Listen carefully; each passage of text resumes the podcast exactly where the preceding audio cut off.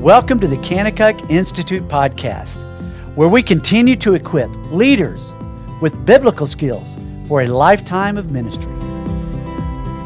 Hello, guys. This is Keith Chancey calling you from the Kanakuk Institute podcast room here in Lampe, Missouri at Kanakuk K7. We are so excited just to bring you some word today that I pray just get you so excited and encourage you. Last week we were talking in verses 1 through 7 about just not short arming life and understanding the power that God gives to us. You know, when you think about that power, God did not call us with a spirit of timidity, but of power, love, and a sound mind. Guys, you have power. You have confidence in Christ. But you know what? I know the world. The world out there is trying to beat you down and is trying to just make you just be fearful. You know, I was in Nepal. And when I went to Nepal, you know, it was so fun because I get to this town called Kathmandu. Oh, it was beautiful, man. I love the Hindu people. There's a billion cars and bicycles and motorcycles. And I'm like, are you kidding me? This is so wild. I mean, I could literally, I'm in this little taxi cab that was nothing more than a three wheeler something or another. I don't know what it was. And Cameron and I are driving through this street and they don't know which side is right or left. There, there's no right side or left side. It's the bigger side. Whichever car is bigger, that's the one that gets the right of way. And I'm kind of afraid because I'm going, oh my word. What if something happens here in Nepal and, and something happens to Cameron? I mean, I'm like, oh, this is crazy. Well, long story short, you know, I'm thinking about this verse you know, God didn't give me a spirit of fear, but a power, love, and a sound mind. And I'm going, you know what? God's with me. And so I'm just kind of bowing up from the inside out. And I'm going, God, let me not be fearful because you are a powerful God. And I started thinking about Acts 1 8. You shall receive power when the Holy Spirit comes upon you, and you'll be my witnesses both in Jerusalem, Judea, Samaria, and the outermost parts where I'm going, dude, I'm pumped up. And about that time, I'm going, here we are. And so now we get from Nepal, and now we're flying over to Lukla. And this is the world's most dangerous airport ever. And you, you go up over these mountains and all of a sudden you just go straight down. You land on this little like hundred yard runway there in Lukla we get out of that plane and then we start the ascent and off we go. Climbing Mount Everest, a dream that I've had for over 40 years. I just thought this would be the greatest thing. But yet to do it with my son, this would be unbelievable. And as we began to go through the elevation changes, you know, 11,000 to 12,000 to 15,000 to 17,000 to 18,000 to 20,000, I'm going, whoa, this is awesome. We're going to base camp. And I mean, I'm just loving life. But you know what, guys? Something happened as we began to climb, you know, we do this acclimation thing. And one day, you know, it was nighttime. We're at 17,000 feet. And I started to take a deep breath and I couldn't get it. And I thought, oh man. And it kind of frightened me. I don't know if you've ever dug down deep and tried to grasp some air and you couldn't get it. That's very alarming. And I realized we're getting up in the area that there is no air. And that frightened me. And that night, I kept trying to shut my eyes, but every time I did, and I start taking those deep breaths like you do when you're asleep, I couldn't catch a breath. And it would make me cough, and now I went into a frenzy, and now I'm just kind of very, very nervous. And I'm looking over the bed beside me, Cameron, he's over there snoring and just sleeping so good. I'm going, I want to be there. I want to go to sleep. But I couldn't. And I'm going to tell you something, guys. I got a little nervous. And so the next day we go up to about 18,000. And that night I didn't sleep. And then the next night I didn't sleep. Well, you know, guys, when you don't sleep for three days, 72 hours, you start thinking, man, I'm not going to do well. Well, it's at that point that I think that this verse comes to life.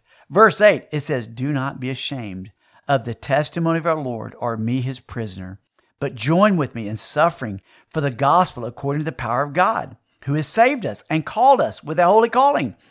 You know, guys, before I ever went on this trip to Nepal, I knew that I'd prayed it through. I asked God, if this is my calling, I want to be able to witness to some Hindus, to whomever's on our trip. There were 12 other guys on our trip. And I'm just asking God, God, let this calling be of you. And I always want you guys to understand everything that we do out in life is a calling. God is asking you to go where God calls you to go and do what He's called you to do and make the impact that He wants you to make. Well, here I am, 72 hours at a, at an altitude that I really can't sleep. And we're at a little tea house, which is nothing more than a bunch of cardboard. And I just turned to the guys And I said, guys, I need to ask y'all to do me a favor. And they all said, what's that, Chancey? And I started crying. I said, I haven't slept in three days and, and this is not good. I said, will y'all pray that I'm okay? And all of a sudden everybody starts crying and everybody comes up, starts hugging me. And they said, thank you. We've been feeling the same thing. But you know, guys, it's interesting. They had all been feeling the same thing, but they had told nobody anything. Why did nobody want to tell anybody they were afraid? Because they were ashamed. And guys, I think what Paul was saying here is, guys, don't be ashamed. Don't be ashamed of who you are because we have something greater than us, and that's Jesus Christ. We have the Lord who's with us, and we are his prisoner. And we're joining with Christ. Whenever we suffer, Christ suffered more than we could ever suffer. And I want to suffer for the right things, suffer for doing the right things. I was there in Nepal trying to, trying to climb Everest, and all of a sudden I realized this is difficult. But my difficulty in breathing I need to just continue proclaiming the gospel. Well, I'll never forget a key thing that my Hindu friend, who doesn't believe anything biblically like I do, he said to me, he said, Chancey, here's what I want you to do. When you start feeling you can't breathe, I want you to do like 25 push ups. I go, that doesn't make any sense in the world. And he said, what that's going to do, it's going to speed up your heart. Your heart can't, you can't process the air that you need to draw in from with your heartbeat being so low. He said, We got to speed up your heartbeat and you're going to be able to sleep. And I thought, that sounds ridiculous. Well, the next time I did about 25 push ups, my heart rate beat back up and I fell into a sleep. This Hindu gave me some good words. And it just reassured me that my calling, I've got to help people whose heart rate's not there. And I've got to love my Hindu friend. Boy, I tell you what, I'd been sharing with him, but never was I sharing with him with the fervency I was praying for him then. I started sharing with him with all I had from every way that I could from the Bible. And he said to me, he goes, Chancey, I've never heard this stuff before. I've never heard anybody talk about the manuscripts of God like you have. I've never had anybody talk about the, me, uh, to, uh, to the archaeology of the Bible. And I never heard anybody talk about the prophecies of the Bible. And you're saying there's between two and 300 prophecies in the Old Testament that have been filled in the New Testament. And you talked about the statistics of that.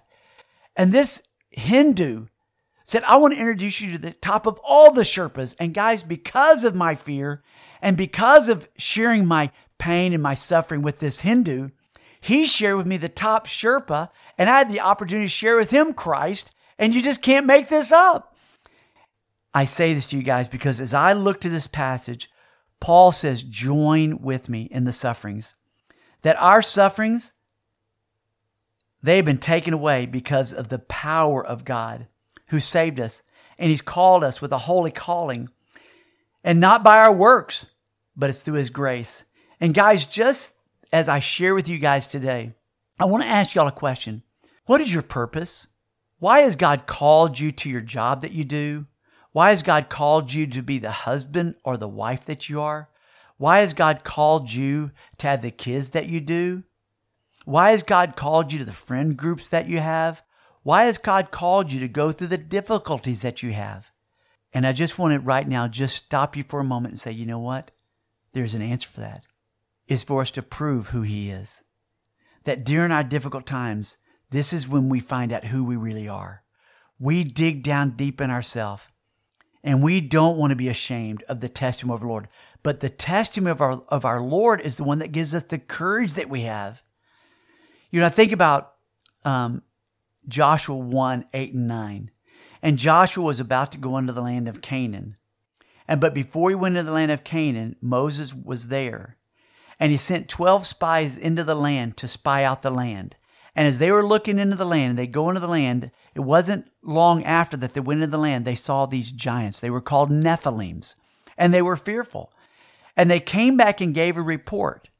And with that report, man, they had seen great fruit great things over there. And they brought it back, the vines, and they said, There is such great fruit over there. But, and I always hate when that but gets in there, but they're these Nephilims, and they're big, and they're bad.